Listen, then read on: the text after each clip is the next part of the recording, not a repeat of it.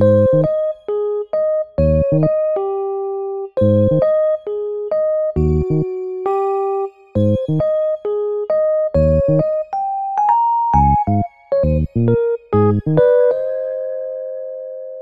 to the To Read List. I'm Bailey, and this is a podcast where I attempt to get through the 142 unread books on my shelf.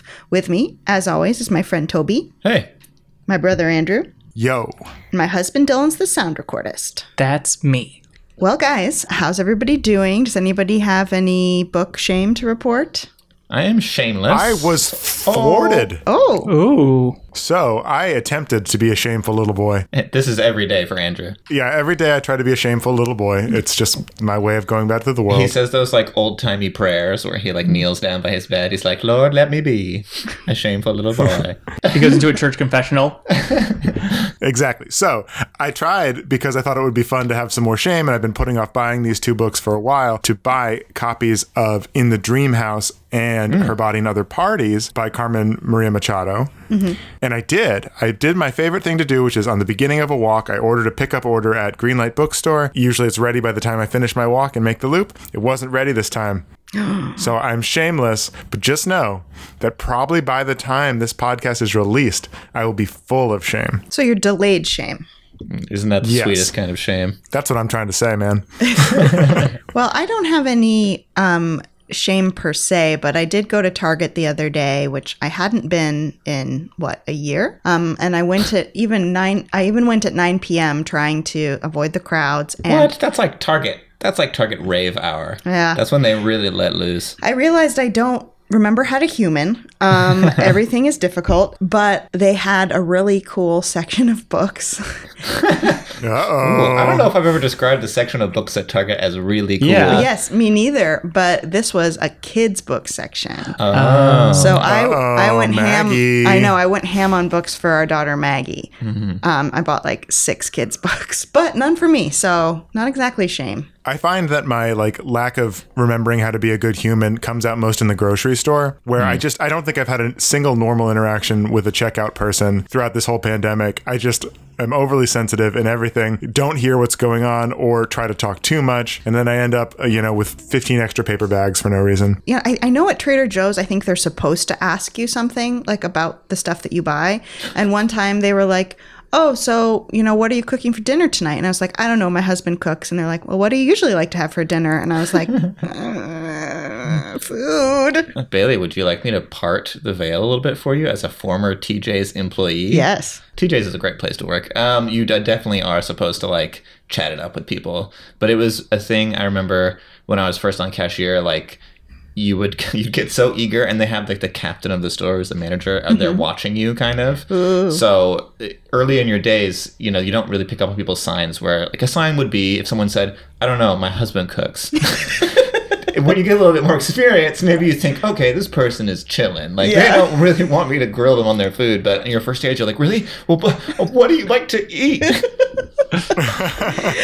It was it was just too much. It was like, well, what are you gonna do with these four ingredients? I'm like, is this an episode of Chopped? I want to do a spin-off podcast about Toby's experience at TJ's because I'm fascinated right now. it was short and fun. It was very, very fun. I had a really good time. I uh, I worked the four to midnight shift, Ooh. and I was at the age when I did it where every single night, five nights a week, we would go to the bar after Whoa. we finished work. That was intense. Yeah, That, you must have been up late. Yeah. I mean, you start work at four, so you just sleep in until like 2 Uh, fair. It was fun. Guys, I I wanted to bring something to the group, which I've been experiencing. I, I've heard other people experiencing it, but I wondered if you fellow bibliophiles were. Which is, I've been How having dare you call me that? I've been having a hard time recently reading books. And I love to read books, but there's something I'm getting maybe going crazy in this pandemic or something, but all I want to do is listen to the same podcast, like really old episodes of it, and do puzzles. And like get to the point where I'm like, I'm friends with these people. And it's like, no, you're not. You don't know those people. Hmm. Anyway, This hits pretty close to home as a person who, on the way to this podcast, was re-listening to the Adventure Zone yet again. yeah. So, uh, no comment. Not for reading specifically, but Toby, I too am re-listening to Balance from the Adventure Zone too. right now. I'm in, I've made it through back to the Crystal Kingdom. Oh, I'm just behind you. Okay, well we're gonna we're gonna meet in the middle. Um, But I've had this with soccer, the thing that obsessed me for so long. It just doesn't feel like anything to me anymore. I've stopped listening to the podcasts. Um, I still watch the games, but I feel no emotion. Guys, I'm hoping it comes back when the fans come back, but we'll see. I think it's just been too long, man. we're all just depressed. Yeah. I'm doing Yeah. great. I don't know what you guys are talking about. Dylan's reading two books, one in each hand right now. Cha-cha. Wow. I've started to do a lot of like trolling of puzzle accounts. Oh, speaking of, we got What? some. Wait, wait, wait, wait. You can't just pivot away from that. I've been trying really hard to find new puzzles to fuel my like. I feel like everybody has some kind of shopping addiction Uh-huh. during the quarantine. It's like, why do you keep buying these things? I keep buying puzzles, but I I, bought a skateboard for the first time in go. 10 years the other day. and it's like, I certainly need all 15 pairs of sneakers I've bought during quarantine. it's the only joy we have, right? And so I've been looking for new puzzles, but I can't find any that I like because I like a very specific kind of puzzle. So I've been trolling for puzzle accounts to look and try to find Oh, a you puzzle. mean- Trawling. Trawling. what? T A W. Trawling. Yeah, trawling is like what you do with like a fishing line. Trolling is like, oh, you guys suck at putting together Oh. puzzles.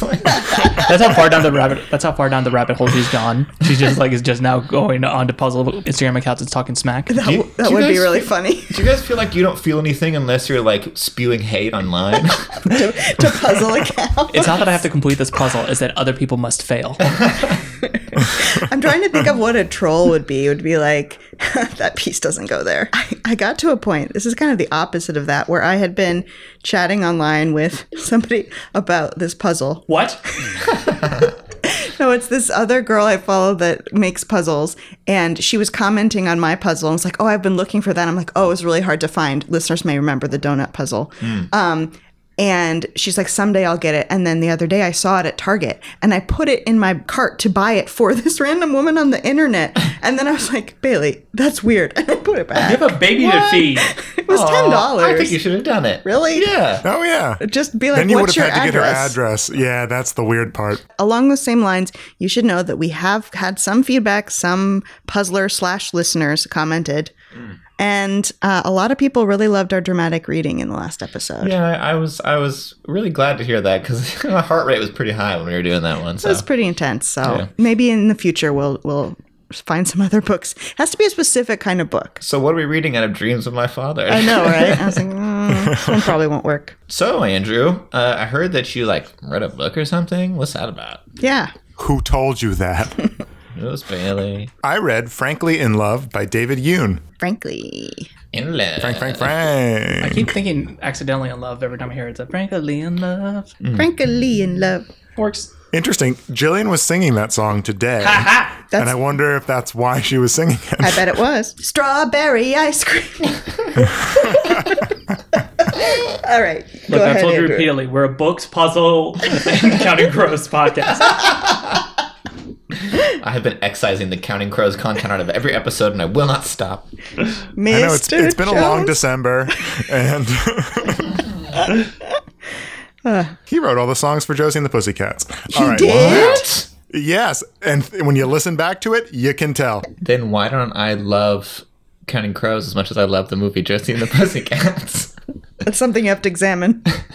Yeah, what you haven't realized yet is that you actually do love Counting Crows very deeply. Yeah, so Frankly in Love by David Yoon. Frank, Frank, Frank. Okay, now we're back. Um, here's a little summary and some plot points to be an amuse bouche for this review. Frank Lee is a senior in high school, a self identified super nerd and proud, who's never had a girlfriend, which is fine because his parents will only let him date another Korean American. Just ask his disowned sister.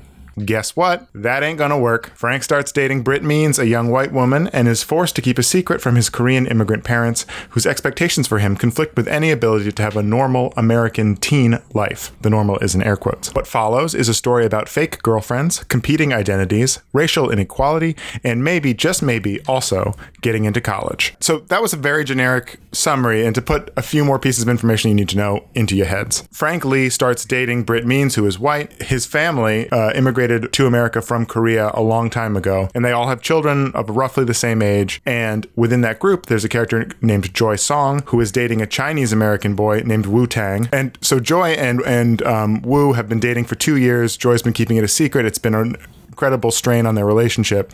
So when Frank starts dating Britt, he comes up with this plan uh, with Joy to start fake dating each other, which is what his parents and her parents want anyway. So their plan is to fake date each other and then with that smokescreen be able to just go out on dates with the people they actually want to go out on dates with during that time. And that's the broad strokes setup of the book. Yeah, and you know, like whenever you fake date someone, like you never develop feelings in any way. You never catch feelings. Hey, Yep. Toby, we never catch feelings. Okay. First rule is never fall in love. First rule of the podcast is icy cold hearts at all times. No, but like that that's a rom com trope, like To All the Yeah, Boys I Loved Before, Can't Buy Me Love.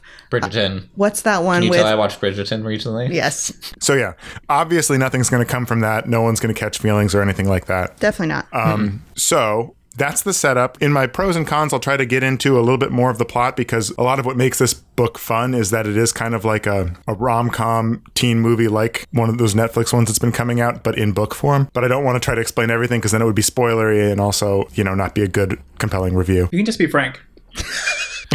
Frankly, Dylan, thank you for giving me that permission. So, pros. I really like the writing style. It's very, very front footed in terms of pace, which actually makes for a great kind of just another chapter energy, if you know what I mean. Like, mm-hmm. I always felt after I finished a chapter, I could read another one. Mm-hmm. And I think that's a testament to how David Yoon writes this adolescent character who's very smart and very articulate, but also, you know, a kind of dumb high schooler in the way that we're always already dumb at that age. Mm-hmm. Um, and so some mix, something about the mix of that felt compelling for an adult to read, but also like because it was easy things for me to read, it, it just moved forward really quick. It's a 415 page book, I think, in my edition, and it felt like 150. Another thing I really liked, um, and I got into this a little bit in the log line, a lot of this book has to do with racial dynamics, specifically how immigrant parents raise children in America, specifically in this case, Korean American children, um, and also like how kind of cruddy the term Korean American is for a, kid who's growing up in America. Why can't they just, you know, be American? And the way David Yoon talks about that and has his characters talk about that is really clear and very satisfying. I mean, it's not satisfying in that they solve the answers to it because that, that, that's not what the book's for. But it's just stated really clearly. You get really frustrated by it, but you also understand why it's hard. Like it, it it's it created a really satisfying frustration in me in a way, which is odd to say, but the way I feel. Also, Frank Lee's best friend is named Q. His last name is also Lee, but spelled L E E. And Q is African American. And so they have an interesting dynamic and like a very clear conversation about why their experiences are, you know, affected by their race, but also why they're completely different in how they're affected in the world. Mm-hmm. And uh, so just all those levels I thought I thought Yoon handled really well and and made it something that I feel like a young adult reader, like 17 year old reading this, would be able to, like, it would really relate to and also be able to understand. And also an adult would be like, oh, yeah, you're not completely oversimplifying this. It makes, it makes sense. It was fascinating to learn about a very specific part of the American experience with a lot of very vivid characters. So, like, the specificity Yoon puts in around that, um, it's called the gathering, which is when the families of the people who immigrated from Korea meet up once a month. The specificity puts into that part of the book is really interesting and not something that I had ever experienced. And, and the way he writes about that is fascinating. So far, it sounds really cool. It sounds like, from a person who hasn't read the book, it has everything that I would want from it, like looking at the cover and kind of getting the pitch. So far, it seems to be hitting all the. Toby, you would hate it. Oh, I don't know if That's yeah, the game of well, the podcast. I'm just I'm just committing to the bit. well, let Andrew fair. hurt my feelings. Thank you very much. I don't know how Toby would feel about this, but maybe he'd hate it. The last sort of uh, elf I have is it took me back. This isn't me trying to like backdoor brag or anything like that. It took me back to being a smart kid who can't help but be incredibly stupid. Oh, another one of Andrew's backdoor brags. Classic. Well, I mean, I was I was a nerd in, in high school. I I was uh. Mm-hmm. interested in nerdy things and and considered myself pretty smart. Uh, but I was also, you know, a 17 year old, and 17 year olds are dumb. um, and so I think he he handled that well, and it was sort of a weird disconnect to have a very smart character be incredibly dumb, but I felt like it was right for the book. Um, and I also thought it was right that he wasn't super introspective, though Goodreads does not agree with me on that yet. Andrew, I agree with everything you're saying about the book. I just want to interject because I disagree about one thing, which is that in high school, you were pretty popular because you won Mr. Our High School. senior year. I won that based on an interpretive dance I performed, Yeah. What? showing my talents while making Easy Mac because I said I am talented at cooking, reading, and something else. I forget the other things. And I did a dance doing that. Yeah, that contest is not a popularity contest. It was about who could sort of embarrass themselves in the most creative way on stage. I have a question for you guys, and I am totally hijacking Andrew's review for 10 seconds, which is somebody asked me a question. If you were popular in high school mm. and you're now reading these books or watching these mm. movies about the nerds, and like, who do you identify with in those movies? Well, as a popular kid in high school, let me tell Dylan, you you hung out with me. But you know what I mean? I, I that's a The that's- answer is the Lisa Loomer character from Romy and Michelle's high school reunion, who was really mean in high school but then feels bad about it. I hope that's what they identify with. I that's funny because I've thought about uh, my high school experience, and it I really am happy about it because I happen to experience like what they kind of make movies about these days, which is like a small group of not necessarily popular but not necessarily unpopular complete weirdos. That was my high school experience that I really enjoyed. Yeah, I feel like mine was pretty similar, but less weirdo and more like smart achievers. But like, I wouldn't put us in that category.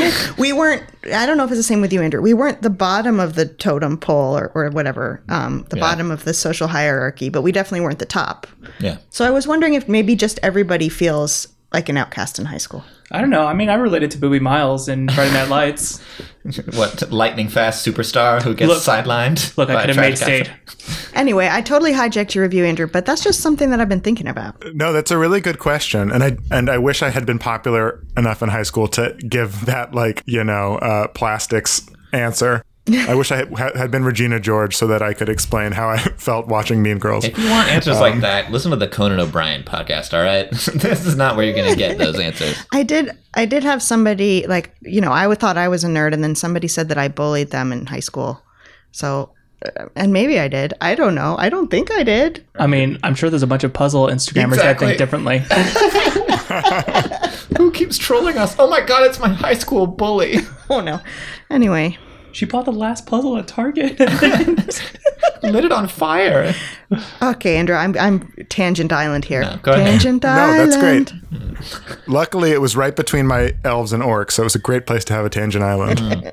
Obviously, there are aspects of this book I find very good, as outlined in the in the elves. Here are some things I did not like as much. It felt like there was so much packed into this book that there has to be a sequel planned. But even so, a lot of the stuff just kind of seemed to not get enough attention. He addresses like he like kind of writes off a character at one point and sort of addresses that as like being part of the high school experience. Like there are some people you'll never see again. Hmm. I didn't think that was enough hmm. because i felt like a lot of threads or strings got pulled but like very few of them got pulled fully or to not even fully but to a satisfying degree. It makes me think he's writing a sequel. I do not know if that is true. There's a natural next book but you know hey i'm not his agent Definitely in love. No, no, I was going to say like frankly in relationship, hmm. frankly in Frankly- college. Frankly, the yeah frankly in college is the natural next step Yeah. Uh, yeah, and so to that end, like I think maybe there was he had one too many things in it. Obviously, there's this really cool central setup, and this is what people in on Goodreads were very mad about. They kept saying things like, "If it's a book about fake dating, it better be a rollicking rom com about the fake dating." You didn't give me enough about that.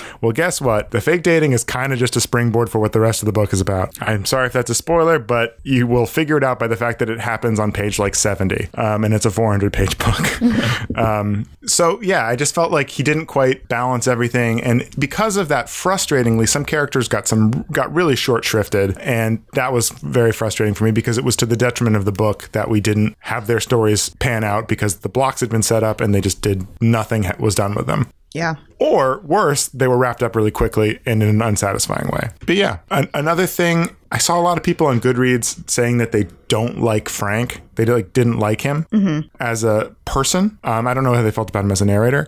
And I I found that harsh personally. He feels like a real person to me who is messing up and then justifying it to himself. And like I don't expect perfection from my narrator, but I can see why people would find him frustrating. And tell you what, you're signing up for a book narrated by a 17 to 18 year old uh, dude. So he's gonna, you know, do some boneheaded stuff. And I was fine with it, but I can see why that would be frustrating for some folks. Yeah, when I when I see criticisms like that, I feel like it must be really hard to write teenage characters because I feel like there's two camps. There's people who are angry if your protagonist is smarter than their age and makes like adult style decisions as a teenager, and then there's the flip side where people are like, "Why are they being so dumb?" Yeah. and I I certainly Yeah. prefer uh, a protagonist who acts like a teenager if they are a teenager. That does not bother me. Yeah. And that's why it worked for me because he was he's very book smart, but not very like emotion smart, and I think that that that worked for me. So I, I, that's not really an orc for me, but I just did want to call it out because it was the prevailing criticism I saw. And my last thing I want to say is there was a little bit of the like Frank Lee, this character who we know very little about, is a magnet for ladies. Uh, but like we didn't really know why. Yeah. like I didn't feel like I had known him enough to just accept that this guy was like everybody had a crush on him. Yeah. Which is sort of the thing that drives the book forward. yeah, And, and so like I mean I got why he did that because it sets up the story, but like give me a little more of him before people are falling in love with him. I, I agree with you, Andrew. I read this book too um, a few months ago, eight months ago, nine months ago. Anyway, there's no time in, in the pandemic. But one of my main criticisms was especially the relationship with Brit. That felt really accelerated to me. It's like, wait, they're in a relationship? It, I just didn't really see how they uh, were attracted to each other. which felt like it could have worked because there are high school relationships that are kind of one-sided and that go really quickly but i just didn't feel like yeah i didn't feel like you nailed that Yeah. in the writing and it could have been nailed which is why it's frustrating it seems like there's plenty of pages to nail it in. But yeah but here's the thing i left the book being like this could have been 200 pages longer and maybe i would have gotten hmm. like some of my stories addressed the- more satisfyingly Book one of the Frank Lee universe. The David universe. Ooh, that's good. So yeah, I mean that's those are my broad strokes, like pros and cons. To me, and this is when we get to the rating portion. Frustratingly, this book is exactly a three point five, but I'm not allowed to do that. Time to choose. Time to choose. No, so I'll I'm gonna go with four. Um, Like it, it, I mean, it really is a three point five. There, if I'm talking about the negative parts, I want to call it a three. If I'm talking about the parts I liked, I want to call it a four. It's a three point five. I'm gonna give it four because in this world we need to be nicer rather than meaner. I ended up giving it a three because I disagree with Andrew. I thought it could be 200 pages shorter, but giant caveat I read it while I was waiting to go into labor. Like I was waiting for like the baby to come. So I feel Yeah. like maybe I was just a little impatient. You don't have time for Tractolum? Yeah. Toby, do you have any facts on David Yoon? Do I? I do. David Yoon is the New York Times best-selling author, and this is from his website because I don't think Homie has a Wikipedia page yet.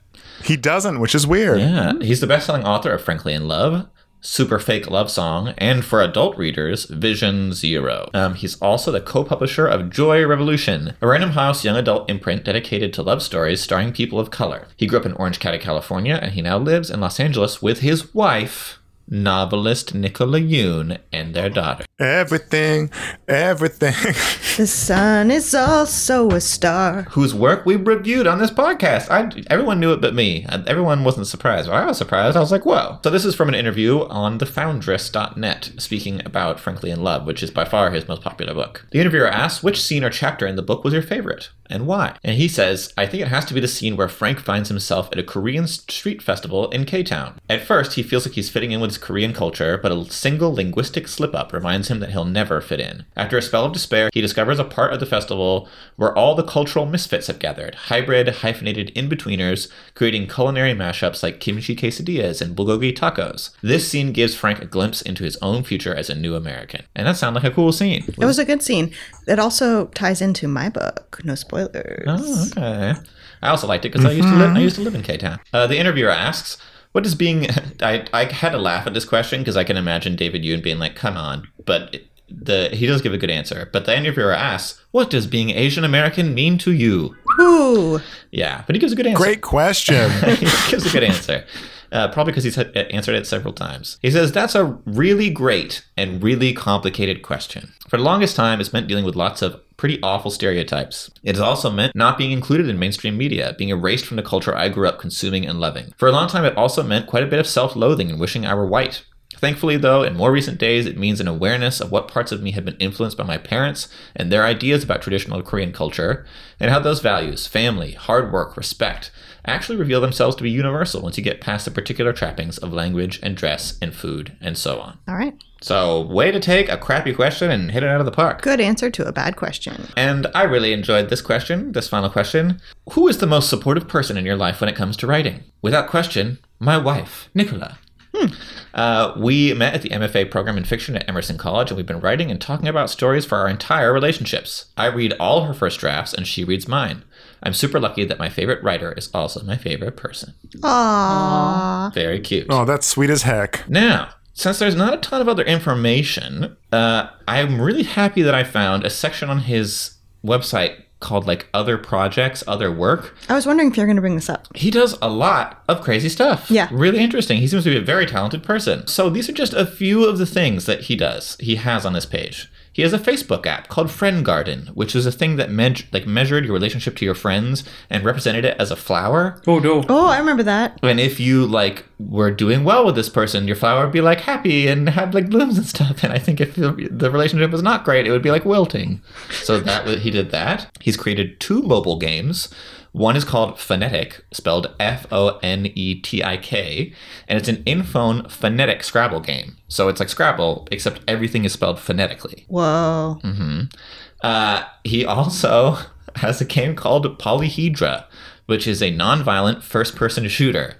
Which, as far as I could tell by watching the video, just meant that you played it like a diamond that shot other shapes, but it's like non-violent, but you're still shooting. It's still, I mean, it's still a shooter. He also illustrated his wife Nicola Yoon's best-selling book, Everything Everything. Everything, everything. He also did the end paper illustrations for his own book, and uh, really impressively, he created a new type of notebook slash binder, and it looks like like a moleskin. If everyone knows what that is, like a small black notebook. But if you open it, instead of having bound pages, it has little sections of pages that you can kind of pull in and out, hmm. like a three ring binder. So you can remove them, move them around, and then clip them back in without damaging the pages, which is what he said he wanted to always do. So he invented it. Oh wow, yeah, that would be so useful. Yeah, I like that. I'm always tearing pages out of out of moleskins. Well, there you go. Uh, you can go to his website. And he also has a, a collection of photos of what he calls micro lawns, which are tiny gaps in the pavement that have clearly been seeded with grass in an attempt to create tiny lawns. I'm showing Dylan and Bailey a picture right now. A lot of these in Los Angeles. Oh, yeah. Yeah. Um, and he captions them the way you would caption like wildlife photos. And so I wrote down my favorite caption Absolutely stunning. Bikini strip type. About two by five feet, tapering to a one foot point atop its concrete pubis. Oh, I hate that. Uh, I see David Yoon is not doing well in the uh, quarantine. But, so yeah, uh, he's got a lot of projects going on, not the least of which Now I can't look at it and not see that. it's a bikini strip type. I hate it. Um, All right. Good facts, Toby. thank you. Bailey, did you read a book this week? Oh, was I supposed to read a book? No, we gave you a bye week, so I really hope you didn't. Oh, oh, oh, oops. I read a book. Oh, shame. oh no. Thanks, Obama. So I read Dreams from My Father by unknown author Barack Obama, unknown person, totally unaccomplished. Hidden figure of legend. Yeah, never never heard of him. No, this is the memoir um, by President Obama. It starts from his birth and goes to when he's about to go to Harvard Law School. And from the preface, they say that he got a book deal because he was the first black leader of the Harvard Law Review. And so it's before his political career. My understanding is that Audacity of Hope follows his like career as a senator and then his new one. What's the new one called? A promised land. A Promised Land is him his presidency. Mm-hmm. So Some trilogy. yeah, there you go. Mm. Can't wait for the fourth one, which is just chillin'. Actually, the one about his presidency is going to be two books. So the fourth one will be Oh, that part two. number five, chillin'. Chillin'. Hanging out with Richard Branson. Kite surfing with Richard Branson. There you go. Um, Remember when that happened? Wow, different times. different times. uh, and there's a lot of similarities uh, with Frankly in Love, actually, in that, you know, in many ways it's a coming of age story because it's telling of how he grew up and found his way, but specifically because, as you probably know, um, his mother it, was white and his father was from was Kenyan, was black, and so he's biracial. So he talks about being biracial and, and not really fitting into either world. And specifically, um, the figure of his father, also named Barack Obama, is a big figure because he left um, very early in President Obama's life. And so all he hears about are stories of his father um, and what a great guy he was from his mother, who tries really hard to put him in the best light. But, you know, he's learning more about this complicated person who is his father. And it starts off with him getting the news that his father has died. So it's like he only really meets him once, I think, in his life. And so a lot of it is him learning from other sources about his dad. I really liked the themes. I really liked the discussions of race. And especially I liked the the like ghost figure of the father that becomes such a huge character even though he's not there. Um, I, and I even wrote down a quote which was, "To think that all my life I had been wrestling with nothing more than a ghost," which is I thought was powerful. Yeah. And he writes in the preface, he writes in the preface that if he were to write the book again, he would include more about his mother who was actually there for him. But I think, hmm. you know, it, it's like you want what you don't have. Yeah, you always end up struggling more with the. with the person that's not there. Yeah. I think he is a good writer. I think he definitely wrote this versus it being ghostwritten, especially because it was so early on in his career. Um, I assume he wrote all his books, but that's just me being positive. Um, he does tend to lean into some analogies and purple prose, but I think that that could just be that it's his first book. He even writes. I keep, referencing the preface. He Yeah, I feel like you only read the preface. No, I didn't. He keeps referencing. He's like, "Ah, I read it again, and you know, I wish I could cut some of it out, but you know, it is what it is." Mm-hmm. And I also didn't know that much about the specifics of his life. Like, I didn't know that he lived in Indonesia for a long time. Did you know Mm-hmm. that? Yeah. And so that was interesting to to hear about. And uh, it ends with. Or there's a whole section of him traveling to Kenya and meeting his extended family there, which I found really powerful, especially when he was discussing what it's like to be sort of feel out of place his whole life as a biracial kid growing up in Hawaii and uh, Chicago and then going to some to Africa where everybody's black and he suddenly felt like oh you know people are like oh Obama like you know Dr. Obama and he's like oh people know my name people know my father's name people aren't struggling to say Barack that kind of thing I thought that was really interesting this all leads to my main theme which Oh. is something that I think you guys and Pedro's will understand. I feel like Toby's going to have a strong opinion one way and Andrew's going to have a strong opinion one way. Bailey loves to call our opinions. Have you noticed this, Andrew? We'll see. Prediction. Joke's on her because I have no opinions.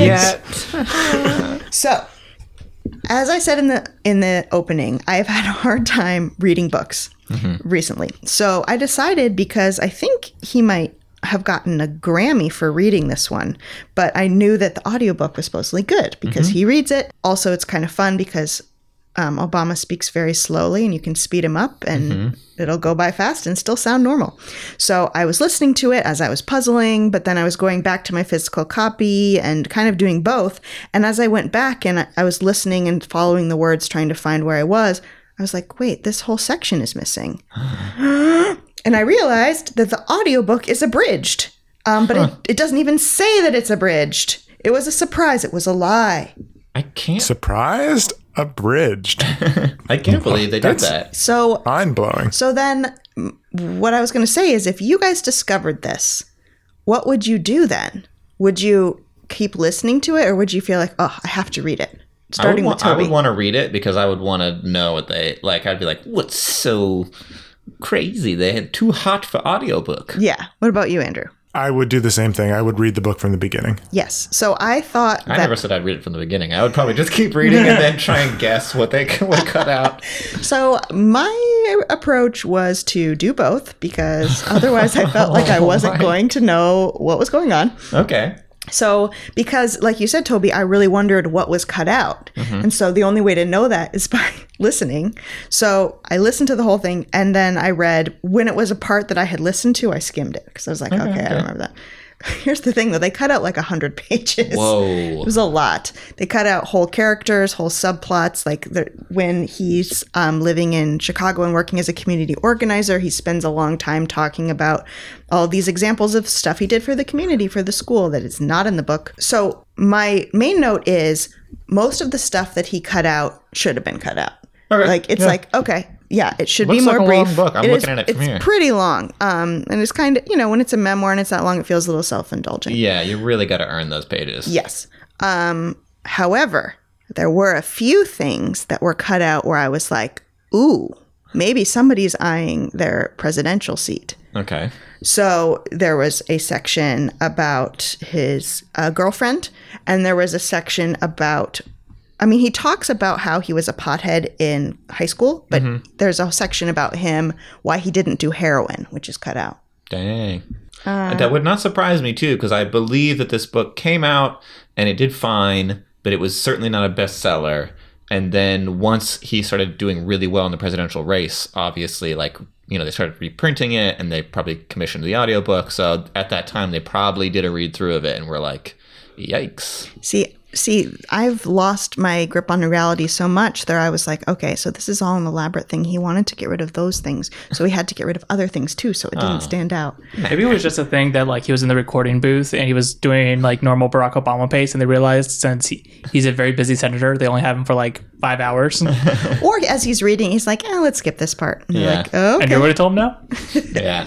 anyway, so that it kind of um, slowed down my reading pace. It was kind of a different way to read. I feel like I lost a little bit of the joy of reading there, but you know that's on me for feeling like I had to. No, you know really what? read it. I applaud you because that's good for the podcast. Like that's cool that you were able to follow that mystery. I guarantee you, readers, if this had happened to me, I'd be like, "Huh, weird," and that would have that would have been the end of the experience for you, Pages. And honestly, that is absolutely not on you. It is on the audiobook for not advertising itself as a bridge. Crazy. It's so weird. And I can't even find because it's an audiobook like how many pages that is versus this one. All all this to say that this book was a 3-star for me. I think it could be streamlined, but there were some great themes in there. I would be interested to listen to his um, most recent books um, to get more of an idea of what his political career was like, but this one 3 stars. Nice. Keep it on your shelf. Mm, probably not. Okay. Yes, we can. Yes, we can donate it again. Do you have any facts on this guy cuz like I, I, yeah, Toby, like what? Wait, does he have a Wikipedia page? You know, it's funny that you say that. I went ahead and and did like I usually double down because usually when we do biographies, I'm just like, ah, you know, there'll be some information in the review anyway. And then with Barack Obama, I'm like, who cares? We all know who Barack Obama is. So I just assembled a, a parade of weird facts. love it. Yeah. That's the right thing to do, Toby. Um, so I'll give you the teensiest line from his Wikipedia page, just in case um, this is the first thing that reaches alien ears, and they've spent you know years decoding it, and they're wondering what's going on. Barack Hussein Obama II was born August 4th, 1961. He's an American politician and attorney who served as the 44th President of the United States from 2009 to 2017. Wait, he was president? What? His middle name is Hussein. A member of the Democratic Party, Obama was the first African American president of the United States. No way. Well, um, so here begin the random facts. So, as Bailey mentioned, Barack Obama won a Grammy for his 2005 performance of this book. He also won a Grammy in 2007 for The Audacity of Hope. Michelle Obama won the Grammy for Becoming, where at this point it feels like they're just kind of handing them out when they read a book. But there is no word yet as to whether or not they're going to give him the Grammy for A Promised Land. So, bated breath. Um, I found a list of uh, gifts, strange gifts that people gave Barack Obama. David Beckham gave him 50 pairs of H&M briefs at the time when David Beckham was the star of their briefs campaign. That's awkward. oh, we know. Barack Obama is left-handed, which may not be a surprise to you guys. However, have you can you guess how many other presidents were left-handed? I bet Andrew knows. A surprising amount, Okay, and like 40%. if you had to put a number, a numerical number on it, I know we're a book so if I'm saying 40%, I'm going to say 19. 26. Andrew is I'm going to go with Andrew because he's left-handed and people always gave him left-handed facts books. All right, so it's seven. What? It's What? seven. Um, uh, although they do admit that they say that um, it could be more because in the 18th century and before, people were often retrained away from being left-handed as it was seen as a disability. So you're saying he's a leftist. Um, the presidents on record as being left-handed are Barack Obama, James Garfield, Herbert Hoover, Harry Truman, Gerald Ford, Ronald Reagan, George H.W. Bush, and Bill Clinton. So a lot of the recent pre- presidents. Exactly. yeah. Nobody, nobody real old. So here's from an Instagram post about his writing habits. This is Obama himself. He says, I'm old fashioned. I write in longhand initially. I had an outline for how the book would proceed. I took out some yellow pads. I was very particular about the pens I use. And then I just, with my left handed scrawl, write out a bunch of stuff and then transfer it onto a computer. And it was usually during the transfer from writing to computer that I did my first edit. I'm a night writer, so usually my best writing was done after Michelle and the girls had gone to bed. I'd probably stay up until 2 o'clock in the morning. From about 10 to 2 is when I could really lock in and I didn't have a lot of distractions. I feel that on some on some ways, the idea of as a left-handed person writing on a legal pad, I'm impressed with him. With he a must have had a very Yeah. specific pen. Well, that's the, that's a, Well- I'm guessing part of why he has a specific pen because whenever I write with a pen on a legal pad, I wipe it out with my hand. I'm very happy that you mentioned the specific pen because that piqued my interest. President Obama has a favorite pen, and here it is. I looked it up for you, Pejos. Gotta It's be on quick dry. Gotta be quick dry. Paper made. Um, It is the Uniball Vision Elite Rollerball Pen Micro Point 0.5 millimeter, and I have a picture of it here for Dylan and Betty to look at. That's a good one. It's Oh, a normal actually, I know that pen, and Yeah. it's my favorite too. and I think it is because it dries quickly. There we go. I thought it was going to be some like Mont Blanc la di da, but uh, but yeah, it's it's a very No. sta- like I used this in like middle school. Yeah, no, it's funny. It's a kind of pen that, yeah, it was available early, looked like a nice pen, but did dry quickly. That's so funny. And here's the final quote uh, from Obama. This is uh, from an article on NewYorkTimes.com. It begins as what the author of the article has written, and then it'll transform into Obama's voice. Trying to get his stories down on paper and find a voice that approximated the internal dialogue in his head, Mr. Obama studied authors he admired. Quote, As much as anybody, he says, when I think about how I learned to write, who I mimicked, the voice that always comes to mind the most is James Baldwin.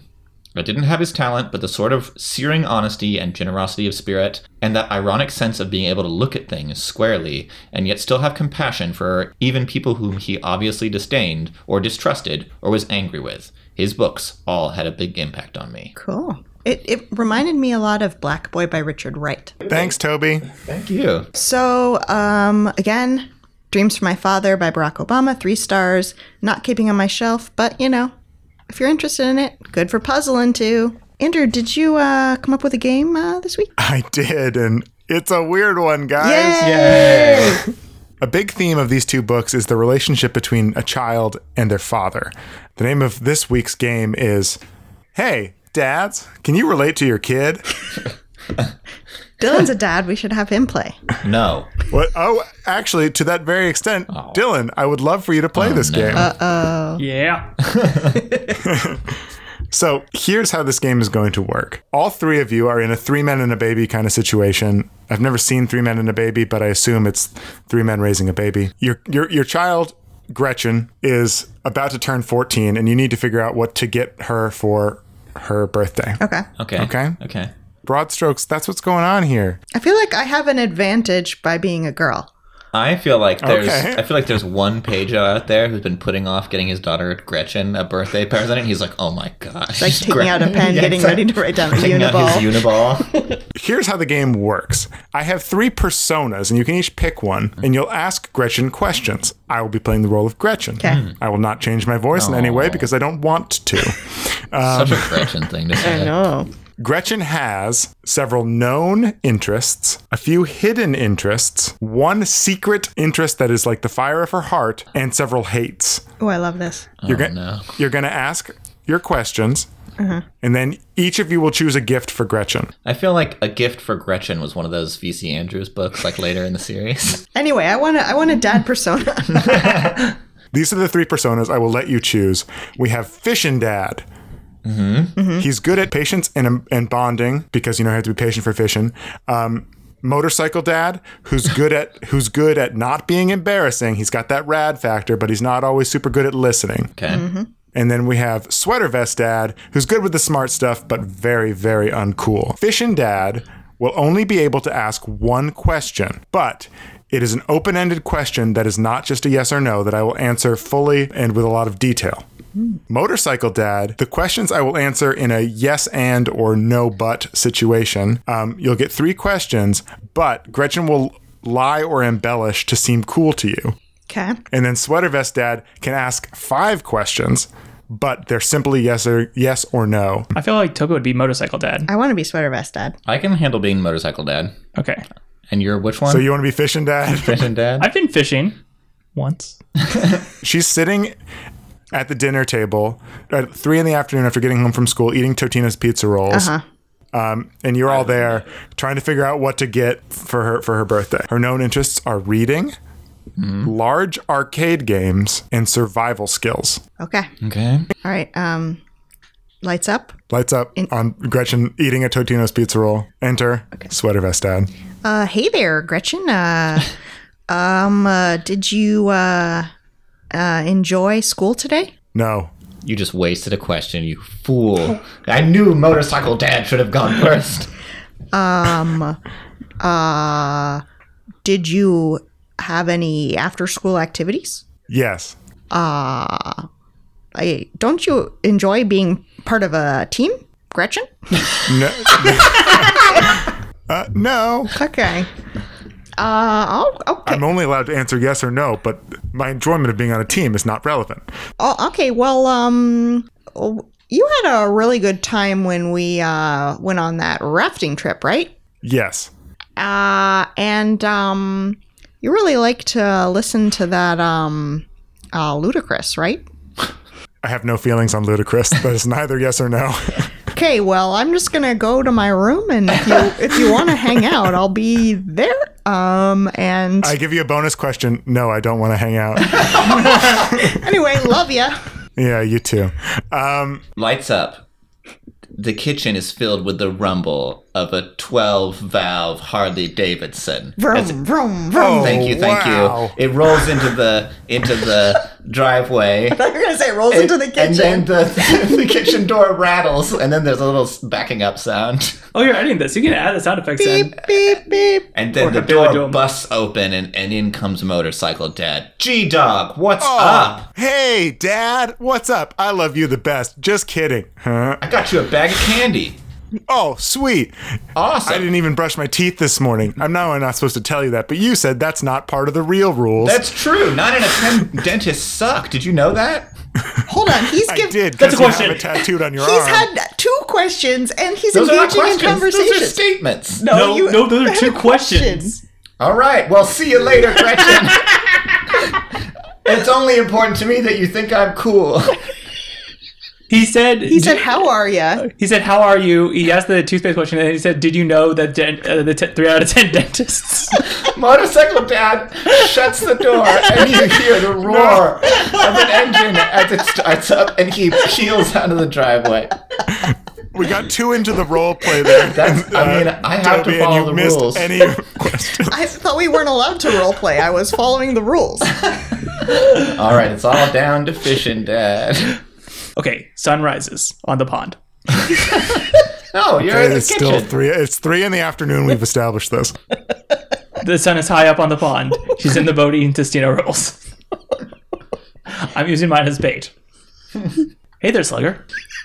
Hey, hey, Dad. Oh, sorry. Hey, uh, Dad. Fishing Dad. Sorry, I know you guys like me giving a, a description before I say Dad. Just gonna use long, awkward sounds to draw this out. It's okay. I'm very comfortable in silence in your presence. I've gotten used to it. Have you thought about what you want to study in college? You know, I'm still only 14, or not even yet, but college weighs heavily on my mind. I, well, you know, it all depends on if I can, you know, really improve on my skills on the ice and if I can get maybe recruited for that. But I don't know that that's really possible. But, you know, you don't want to hitch your whole future to, you know, a few. A few short years of maybe a, a few of athletic achievement. I, I would want to, you know, do something that I could feel passionate about. I want to be able to make things, make things that, you know, could possibly nourish. Ah, that's stupid. It's stupid. No, you don't want to hear about this. You don't want to hear about this. I just, No, um, I do. The fish aren't biting today. I got all the time in the world. I, I think, uh, I think that's all I, I can really say about that. Motorcycle dad. Dad ro- roars by on On a jet ski. Motorcycle dad who asks no meaningful questions roars past. What's All right. up, G Dog? I throw her another bag of candy. Hey, hey, motorcycle dad. Thanks for the more candy. Um, I'll just be here to pick you up when you're ready. And then that was from the back of the jet ski. Enjoying yourself. All right, okay, I'm ready. I'm ready. I got my gift. It's Gretchen's 14th birthday. She didn't want a big thing. You're presenting your gifts. Hi, sweater vest dad. You said you got a gift for me. Um, yes, I did, honey. Um, if you open it, you'll see that it's it's a knife, but you'll see it's in the shape of a hockey stick, which because I know you love hockey. Um, but it's a knife that can cut cakes because I think you like making cakes, but you can also use it for survival if you get stranded. So that's what I have to say as sweater dad. Uh, hey, thank you um, so much. If we had to measure this out on a scale of positivity, you are, you know, slightly above zero. Uh, who wants to go next? Uh, motorcycle dad um, comes in. He's really doing his best to keep it kind of you know controlled today. He's not running into any doors, and he he says, "Hey, honey, uh, here's what I got you. I'm really excited about it. First of all, it, I got you some skates. Um, they're not ice hockey skates because you said you weren't a team player." They are uh, figure skating skates, and we're gonna go on a camping trip together because I know you love the outdoors. Thank you. I want you to like me so much. Thank you so much. Well, I I do like you, Gretchen. You're great. I want you to think I'm cool, though. I don't want you to like me just because you have to. You know, Gretchen. Hey, fishing dad, what did you get me? Sorry, I was late. Fish were biting. It's not a thing people say. How does he have more mystique than me, motorcycle dad? And I bought Because you, you chose a weird way of playing motorcycle dad. and I bought you this. It's technically a kit, so they come together, but it's my ice saw and my fishing rod. Your what? My ice saw and my fishing rod I saw. that I use for ice fishing. Okay. Ah, an And ice fishing One set. day, we might be able to go out to the lake. Probably winter month. That's when the fish are biting. and then and then fishing dad turns around and we notice he has a pair of wings. Thank you so much, Fish and dad. Hey, dads, I know we live in a weird sitcom, but I love you all. Thank you for your gifts. Oh, we love you too, Gretchen. Love you so much, honey. Let's all go for a ride in the hog. and then I, I I reveal that I put three sidecars on my hog. But it's, it's important to know which one of us you love the best. Well, here's the issue. I love you all the same in different ways. Oh. And here is why. You all ended up with a score of plus one. oh, Dylan, you picked basically just survival skills. You used ice as an interest level. One of her hidden interests was, in fact, ice hockey. Yes. Good job. Bailey. However, I didn't think that it was enough to bump up to being a hidden interest because you it was ice fishing, which is a little different. So you get one point for for picking a gift in the survival skills category. Um, I just figured if you teach a girl to fish, it's a great gift. and you have taught her to fish, but in this situation, you only get one point. No one is completely negative, which I'm impressed by. Toby, similarly, you you gave her a gift that fits within what she's interested in. So I'm still going to give you a point. The reason I said teams don't apply to her is because the ice hockey is a hidden interest of hers. So she's not like on a team. She's just really interested in it. But she'll be able to use these figure skates, though she's really interested in ice hockey. Okay. That's one point for you, Toby. So the most um, insightful person was Sweater Dad. Very insightful. Of course. However, overcompensated and then ended up really shooting himself in the foot because uh, while ice hockey was a hidden interest, you got plus three points for that, and because it was something that could be used for survival, you got plus one points for that. So you're at plus four. Wow. But one of her hates was baking. Oh. She absolutely hated baking. The nourishment was about pasta making, which was her secret interest, which no one asked nearly enough questions for me to reveal anything about. Um, so, because you picked baking, which was sort of the landmine here, you lost another three points, bringing you back down to one. Hence, Gretchen loves all her dads equally, and it's a heartwarming tale. Oh, that's nice. Oh, that was great. Good job, everybody. Good job, dads. Good job, dads. Well, speaking Andrew, that was a great game. I oh, love okay. games like that. cut to our dad, the dad on the podcast, everyone's dad, Dylan. I'm everyone's dad. It's time for you to choose books at random off our sh- our shelves. It's time for the, The choosing. Are you, The choosing. are you fishing for an answer? You're no longer fishing. well, the dad. fish ain't biting. You know, it's interesting that we were talking about writing and penmanship because Bailey actually is really good at it. In fact, you could say she has a really good signature because Bailey has Uh-oh. the signature of all things by Elizabeth Gilbert, number 103. Cool. All right. So this is um she wrote Eat Pray Love and this was Oh, okay. a book that she wrote after that and I've had it on my shelf for many years. So cool. Have you read Eat, Pray, Love yet? Yeah. Okay. And? Good? Bad? I mean, I like the pasta parts. All right. We'll leave it at that. Ooh. So does Pasta Dad. You didn't like He's the secret fourth dad. you didn't like the part where she left her home and she was left unsheltered. Andrew, you have Unsheltered by Barbara Kingsolver, number 90.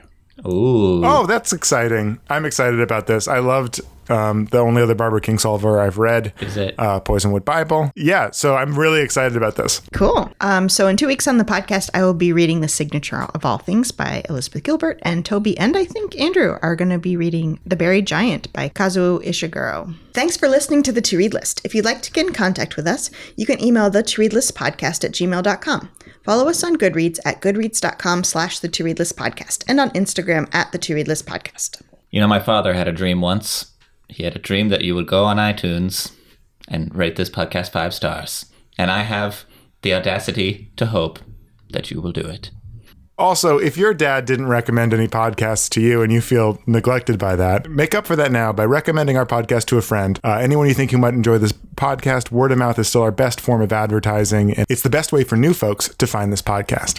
Thanks to Toby and Andrew for co hosting the podcast with me, to Dylan for sound recording, and to Miss Jillian Beth Durkee for composing our intro song. See you in two weeks. Happy reading. Books, books, books.